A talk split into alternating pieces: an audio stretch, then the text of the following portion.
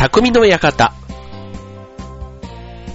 はい、今週も始まりました、匠の館。パーソナリティの川崎匠です。調和表と特務の協力でオンエアしております。はい、えーっとですね、なんかちょっとね、喉の調子と言いますか、鼻の調子と言いますか、あの体は至って元気なんですけどね、なんかちょっとね、えーっと、鼻声気味な、えー、匠でございますけども、はい、皆さん、いかがお過ごしでしょうか？ね、なんか今週というかね、急にあの、連休明けぐらいから、なんか寒くなってきて、ね、あの、もともとは本当に今週末なんかは、なんか雪の予報が出るぐらい、なんか寒いなって話もあって、ね、今はね、まあそういう予報はなくなったとは言いつつ、なんかね、急に冬めいてきたなっていう感じはしますけども、はい。もうそうするとね、もう秋のお楽しみもそろそろね、終わりって感じもしますけども、まあね、街中がこれだけもうクリスマスのね、やっぱりこうツリーだなんだって出てくるともうなんとなく気持ちは冬な感じはしますよね。はい。まあ、薄手のコートなんかもね、そろそろ着たりとか、マフラー巻いたりとかね、そういったのも、あの、日によってはしてたりすると、うん、ああ、まあ、冬だなって感じは改めてしますけどね。はい。えーっと、はい。なのでね、ちょっと皆さんもね、あの、風邪とかは気をつけてくださいねということなんですけども、えーと、今度ね、劇団が、で、公演が1月にあるんですけども、1月の、えーと、3連休、あの、成人の日がある、あの3連休で今予定しておりまして、またね、えっと、この番組ですとしていきたいと思うんですが、今ちょうどね、いろいろ稽古をやっているんですね。はい。で、その稽古してる時に、中で、あの、甲斐彩香さんというね、えー、若い20、今、いくつだろう、26、7ぐらいですかね。まあ、あの、の、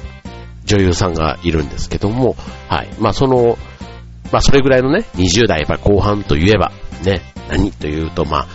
やっぱり結婚式が多いと。ね、えっ、と、毎週のように、しかも、えー今年は入っているということで、まあなんかね、そういうのも振り返れば確かに十何年前ね、そういうことがあったなぁなんていうふうにね、えー懐かしく思い出すわけですけども、まあ当然ね、結婚式に行けば、まあ、ご祝儀を包んでとか、ね、あとはまあいろいろこう、余興だ、挨拶だ、なんだとかってね、こういろいろ頼まれたりすることもあったりしてね、意外と、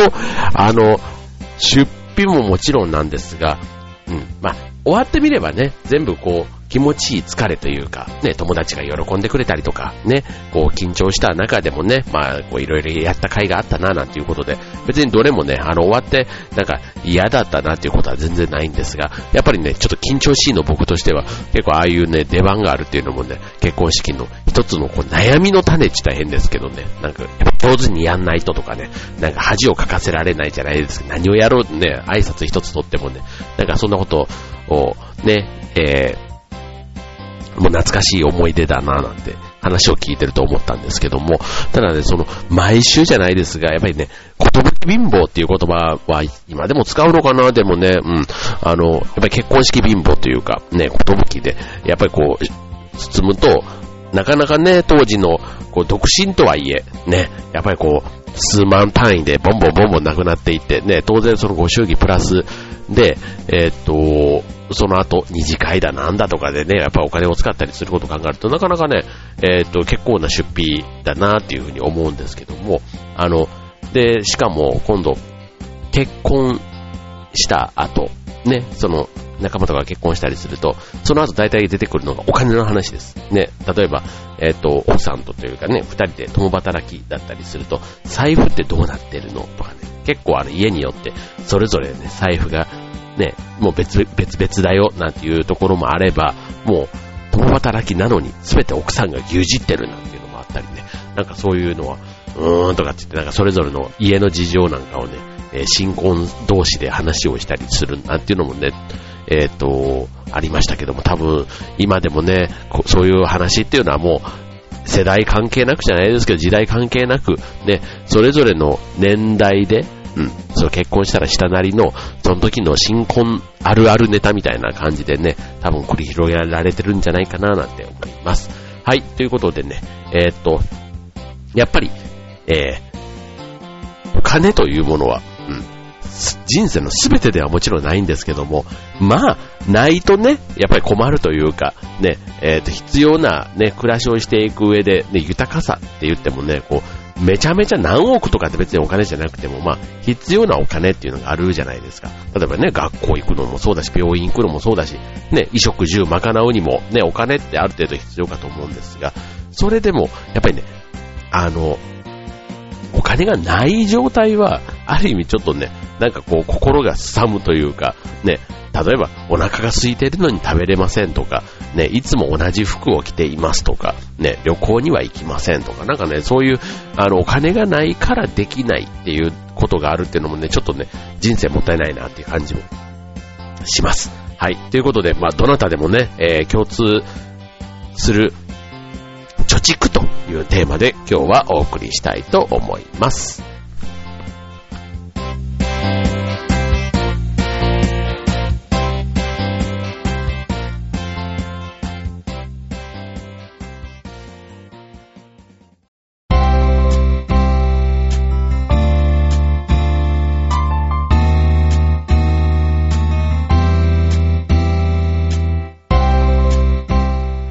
はい、えー、今週の匠の館は貯蓄ということでね、まあ貯蓄といっても別にあの銀行とか郵便局がやるような、ああいう別に貯蓄口座をするつもりは全然なくてですね、まあ貯金って言っていいのかな？まあまあまあ、あの、まあお金をね、えー、たまる、たま、たまらない。で、ある意味ちょっとあの、風水じゃないけども、ちょっと運気みたいなものも結構あるんじゃないかなっていうふうに思うわけですよ。はい。で、えー、っと、まあ、どんな部屋にね、住めば、どんな、あの、部屋、ね、部屋頼みってわけじゃないんですが、えっ、ー、と、まあ、どういう習慣をね、するとお金が貯まるのかということでね、今日、話ができたらと思うんですけども、まずね、特徴その1。うん。えっ、ー、と、例えば高級住宅地に住んでいる人とお金に困る人の部屋の特徴ということで、はい。えー、まず、お金回金回りのいい人っていうのは、生活のすべてがシンプルで整理されている。シンプル。うん、で、えー、身の回りとか家の中も整理整頓されていて、無駄なものがないというのが特徴と。うん、逆に、えー、貧乏、まあ貧乏って言い方がどうなのか所得の低い、ね、家ほど物が溢れているっていうのが特徴。うんで、えー、確かにそうで、例えば100均で買ったものとかがわーっとあったりとか、で、しかもそれが袋に入ったまんま、だ買って終わりみたいなとかね。あと、もはや使わなくなったものが、なんとなく雑然と置いて、埃をかぶっているということですね。はい。なんとなく、あの、わかる気がしますね。よく芸能人の家とかね、たまあ芸能人の家っていうのも見る機会は直接はないので、テレビを通じてだから、まあテレビを通じてだからさすがに片付けしてるんだろうみたいな話もありますけども、まあなんかね、広いけども、なんか綺麗な家って多いですよね。で、あとは逆に物が溢れて、コレクターとかね、そういった人たちの家なんかもね、あの、まあコレクションするってね、なんか、あの趣味で変な話、こう、何千万とじゃないですが、うん、なんか気づけばもう1000万ぐらいつぎ込んでるかもみたいなコレクションがね、部屋いっぱいにあるような人たちも、あの、一見、パッと見た時にはすげえ物だらけみたいな感じに見えますけども、意外とちゃんとね、棚とかにこうきっちり整理、整頓されてたりしますから、はい。まあそういった状態のことを言うんでしょうね。はい。あとでね、これ断捨離、ね、そういう意味では物が溢れているってことは、あの、断捨離を習慣づけるっていうのがね、結構大事ということでね、はい。この断捨離をすると、そうするとお金が貯まるっていうね、えー、断捨離実行すると金持ち体質になれるということで、まあなんとなくこう、あの、断捨離してスッキリするとね、なんかこう、入ってくるというか、スペースができるから、例えば新しいものを買ったりだとか、ね、そういう余裕が出てくる分、なんかいろんなね、出会いというかね、えー、物との出会いとか、物と別れた分新しいものと出会ったりだとか、うん、物を、こう、なんかこう、お金を動かすというか回すというの、うん、お金を動かすと物も動くし、人も動くし、うん、なんかそういったところがもしかしたらね、結果的に運気をね、自分のところに、こう呼び込むきっかけになるのかなっていう気もしますけども、うん、例えばあの、引っ越しのタイミングとかで、えー、っと、一気に捨ててしまう。うん。えー例えば洋服なんかもね、そのシーズン一回も着なかったものはもう、これを機に捨ててしまう。本とかも読まなかった本。とかね、意外と捨てたら捨てたで気づかないっていうのもまた驚きの話なんですけども、あの、捨ててしまったら、あの服どこにあったっけって思い出すことってあんまりね、よっぽどのこう、あの、冠婚葬祭とかで着るようなね、特別な、ね、こう、礼服みたいなものだったら別ですけども、それ以外の私服ってね、意外とこう、あの、コートとか、ああいったものは別ですが、うん、それ以外のものは意外と僕なんかもう目の前にあるもので、こう、あ、これとこれとこれで、みたいな感じで決めちゃう人だったら、あんまり困ることないのかな、なんていう気はしますよね。はい。で、えー、っと、あと、男性でも、クールビズなんていうのがね、もう定着してきていますが、えっと、ネクタイをね、僕なんかもう、ここ、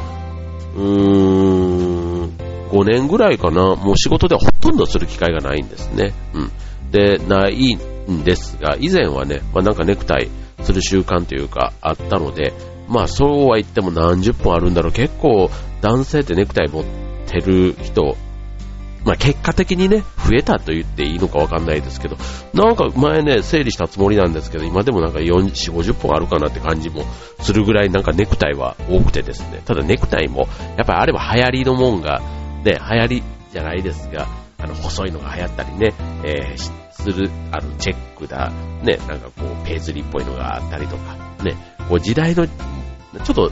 トレンドみたいなのもあったりするので、うん、そういう意味ではもう、なんか太いネクタイとかね、もうなんか、あの、代議士がしてますみたいな、なんかそういったものなんかはね、もうある意味今後することないんだろうななんていうのはね、一掃しちゃってもいいのかなって気はしますが、やっぱりそういう、あの、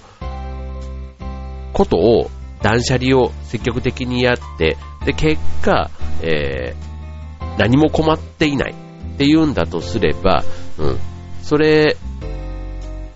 の時に、例えば捨てたものを見て、うん、あ、なんて余計なこと、余計なものを買っていたんだっていう一つ気づけば、次から余計な出費が減るきっかけにもなるじゃないですか。うん。多分そういうことなのかなとも思いますよね。うん。断捨離をすると、例えば一回も着てない、ね、新品のまんま、もう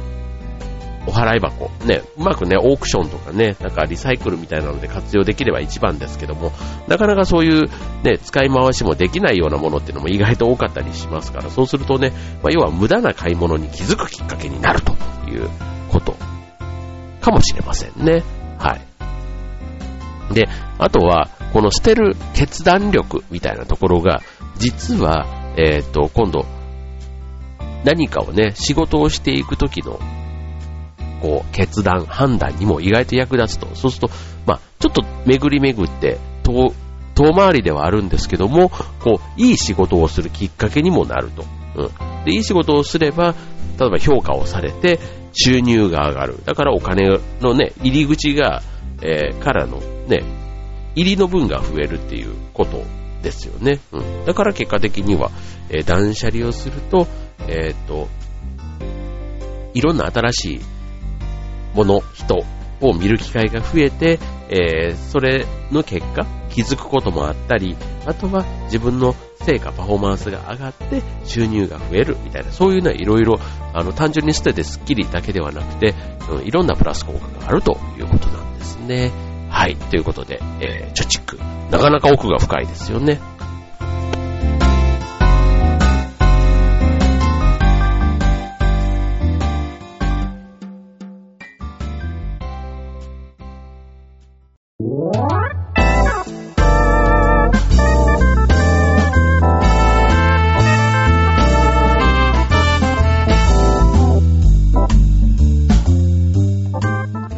はい、えー、今週の匠の館、貯蓄ということでお送りしております。じゃあ続いて、えー、っと、二つ目、ね、貯蓄のポイントというかね、えー、ですけども、えー、金運の話いきましょう。ね、やっぱりね、えっ、と、金運ってなんかありますよね。こう、それこそこれからね、年末ジャンボ宝くじなんていう話の時に、ね、そういう運を呼び寄せた人なんていうのも、特集とかでね、やっぱりたまにやってますけども、その、行動がこうだとか、あとはその宝くじをこういう場所に保管してとか、で、前なんかね、こう、運というか神頼みみたいなところで、えー、そういう大金、ね、そう、宝をゲットしているなんていうところを考えると、金運というのもね、まあ、普段の行いとか、ね、ちょっとしたことでね、せっかく宝くじ買うんだったら当てたいじゃないですか。うん。そういう意味では金運を上げる、えー、部屋の徴というのがある。逆に悪くなる部屋の特徴というのは、まず分かりやすい例で言うと、ゴミ屋敷のような部屋と。まあ、さっきの断捨離の話ね、聞いてもらえると、逆にゴミ屋敷はね、その対極にあるような部屋なわけですから、うん、やっぱりね、えー、空間が汚いと、ね、ゴミで覆われていると、その、いいエネルギーも入ってこない。逆に悪いエネルギーは出ていかない。そこに、溜まってしまうからね。そうすると、金運ね、えー、まあ神様だとすれば、神様が降りてこない。ね。降りてくることもできないし、ね、場所がないから。ね。そうするとやっぱり、こうお金もね、巡ってこなくなるというね、そういう面白い話だなと、ね、なんかこう、普段のやっぱりね、行いというのかな。うん。そういうところなのかもしれないですね。これ別にあの、金運ってね、さっきの宝くじみたいなもんだけじゃなくって、例えば人がね、あの、人に仕事を任せるときとかに、そういう、あの、普段の生活が垣間見えたときに、ね、普段の仕事プラスアルファで、あ、この人ってこういう面があるんだっていうところに、その人の魅力を感じたりとか、うん。だから、結果的にじゃあ、この仕事この人にお願いしようなんていうのは、本当に単純に、あの、ね、人間と人間のそういう、こう、価値というのかな。特にあの、個人事業とかでね、ビジネスしてる方なんかだったら、意外とそういうところがね、きっかけになったりすることもあるんじゃないかなって。ね、単純に、いくら、あの、いいスーツを着て、普段かっこよくしてる人も、家がゴミ屋敷ですって言ったら、なんかちょっとね、あの、仕事頼む気なくなるじゃないですか。まあ、あんまりなんか、ね、ゴミ屋敷の中から出てきた人みたいなのって、なんかちょっとね、いくらこう、身なりがしっかりしててもっていう風にね、えー、思えてしまうところがあるもんですから、うん。はい。なので、まあ、さっき言ったね、えっ、ー、と、物が少なくてシンプルなお金持ちの家っていうところは単純に別にお金があるからシンプルなんじゃなくて、シンプルにしているから、まあ、お金がね、入ってきているって考えた方がいいかもしれませんね。うん、床やテーブルとかもね、綺麗にきちんと、ね、掃除とかも行き届いていて、ね、トイレなんかももちろんですけども、そういったところでね、綺麗になっていると、まあ、お金の周り、ね、金巡りというか金の周りが良いというところにもつながっていくということなのかもしれませんね。はい。じゃあここで、えー、ゴミ屋敷をどうやったら脱出できるのかというところですけども、えっ、ー、と、まあ、掃除をね、えー、すればお金が貯まると。まあ、あの、一見ね、なんか関係なさそうに見えるんですけども、うん、実はすごく関係、密接にむしろ関係している、このね、えー、片付けとお金の話です。はい。で、えっ、ー、と、生活がね、乱れて、例えば心が荒れていて、ね、部屋の中が散らかっていてっていうとこだと、大体ね、そのお金の管理っていうとこまで頭が回らないというか手も回らない。うん。っていうことは、部屋を整理整頓する、お金や物を大切にするということを忘れてしまうと、えー、っと、まあ、家の中も雑然となりがちということだから、うん、まあ、部屋が片付けられない余裕がないってことは、うん、お金の管理する余裕もまあないでしょうっていう、まあそういう関係だっていうふうに理解してもらえるといいかもしれませんね。はい。だから片付けができない人はお金を貯められないというところで、うん。いわゆるあの机の上に書類が山積みだったり、うん。あとはトイレが汚いとかね。あの部屋、あとは物が溢れているとか。うん。だから無駄遣いが多いってことですよね。あとは物を持っていることで、あの、心が落ち着くみたいな。なんかあの、大学生とかのね、テスト前にとにかくコピーして、あの、資料をね、持ってることに安心するみたいな、もう僕も典型的なそうでしたから、はい。確かにお金がなかったなっていう気はしますけども、はい。まあ、あの、ね、パート使うっていうのもね、気持ちよかったり意外とするんですけども、はい。まあ、貯蓄っていう意味ではね、そういう、あの、出入り、ね、えっー、例えば収入がいくら多くてもね、出る方がパパパパ出てっちゃってると、結局後に残らないし、ね、入ってくる分が急に減った時には、で、出ていくその習慣ってなかなかね、えー、スッキリさせられなかったりしますから、うん。まあ、入りと出のところをね、適切にコントロールしていくっていうのは良いかもしれませんね。はい。逆に今みたいなね、えっ、ー、と、ダメなケースに対して、まあ、良いケースっていうのは、まあ、物がそもそも少ないとか。ね。そうすると無駄遣いがまあ少ない。ってことだったり、あと、まあ、机の上が片付いてるっていうところは、管理ができてるっていう風にね、見ていいんだと思いますよね。はい。ということかと思います。はい。で、えっ、と、あとは、苦手な掃除をね、克服して、その、金巡り、金回りを良くするにはというところですけど、まあ、とにかくね、一回片付けをしていく、ね、それを徹底していくっていうのは、またね、部屋が片付いたから金運が上がるってことではなくて、多分それをね、習慣づける強い心が大事なんだろうなっていうふうに思いますよね。うん。だから掃除って結構自分のためにやるじゃないですけど、別にね、あの、しなくても誰も困んないものじゃないですか。うん。だから、そういうものをきっちり習慣づけてやっていく心の強さみたいなところが結局ね、えー、この、お金を貯めるっていうことに対しても共通する、まあ、心理というかね、メンタルな部分なんだろうなっていうふうに思いますね。はい。いかがでしたでしょうか。はい。で、でえっ、と、あとね、ざーっとちょっとね、えー、例えば、玄関、ね、えっ、と、お金が貯まる玄関だから、これさっきの話で言うと、うんと、やっぱり玄関もね、すっきりさせた方がいいんですね。まあ、靴が何足も置かれていて、一般になっている玄関なんかは風水的にはダメと。ね、玄関は家の顔、ね、窓口であって顔ですから、やっぱり雑然としてるっていうこと自体は良くないということだったり、あとはトイレ。ね、トイレもね、やっぱりピッカピカに磨いておくと、うん、トイレが綺麗なほど、え、金運がアップすると。ね、えーということなんですね。うん。で、これね、意外とあの、トイレ掃除っていうのは、えっ、ー、と、一家の大黒柱のね、旦那さんがやるといいそうなんですね。うん。で、風水的にはトイレ掃除をすると、えっ、ー、と、トイレ掃除をした人に一番出やすいということだから、まあ、一家で、例えば家族で一番収入を得ている人がトイレ掃除をすると金運アップ効果が得られると。また、なんかね、トイレ掃除っていう、ね、またこれも多分ね、単純に掃除をしたからっていうことじゃなくて、そこの掃除をするね、なんかこう、意義というか、周りへの影響とかね、ね、例えばパパが綺麗にしてくれたトイレを綺麗に使おうとか、多分そういうね、なんかいろんな波及効果があるんだろうなというふうに思いますよね。はい。あとは、えっ、ー、と、まあ、とにかくね、こう、いらないものは捨てるましたけど、断捨離の話だったり、うん。えっ、ー、と、あとは、えー、あ、そうそうそうそう、年末だからね、こう、断捨離っていうのってあると思うんですよね。まあ、年末大掃除なんていう時に、こう、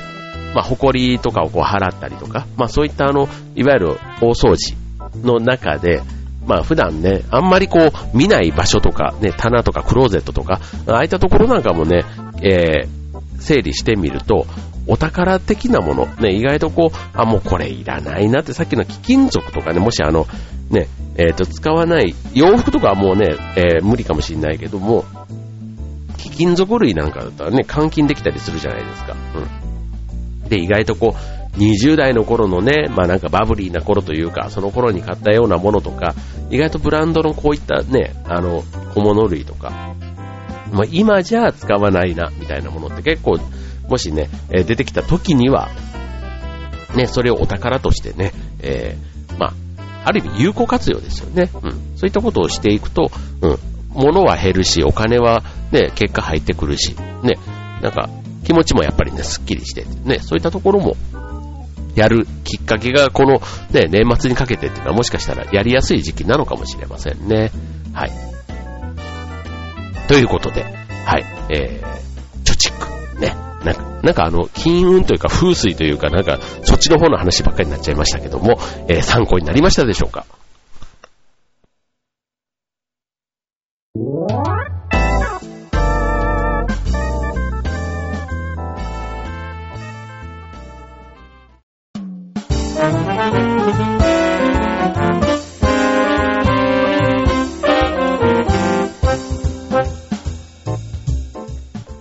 はい、えー、匠の館、えー、今週は、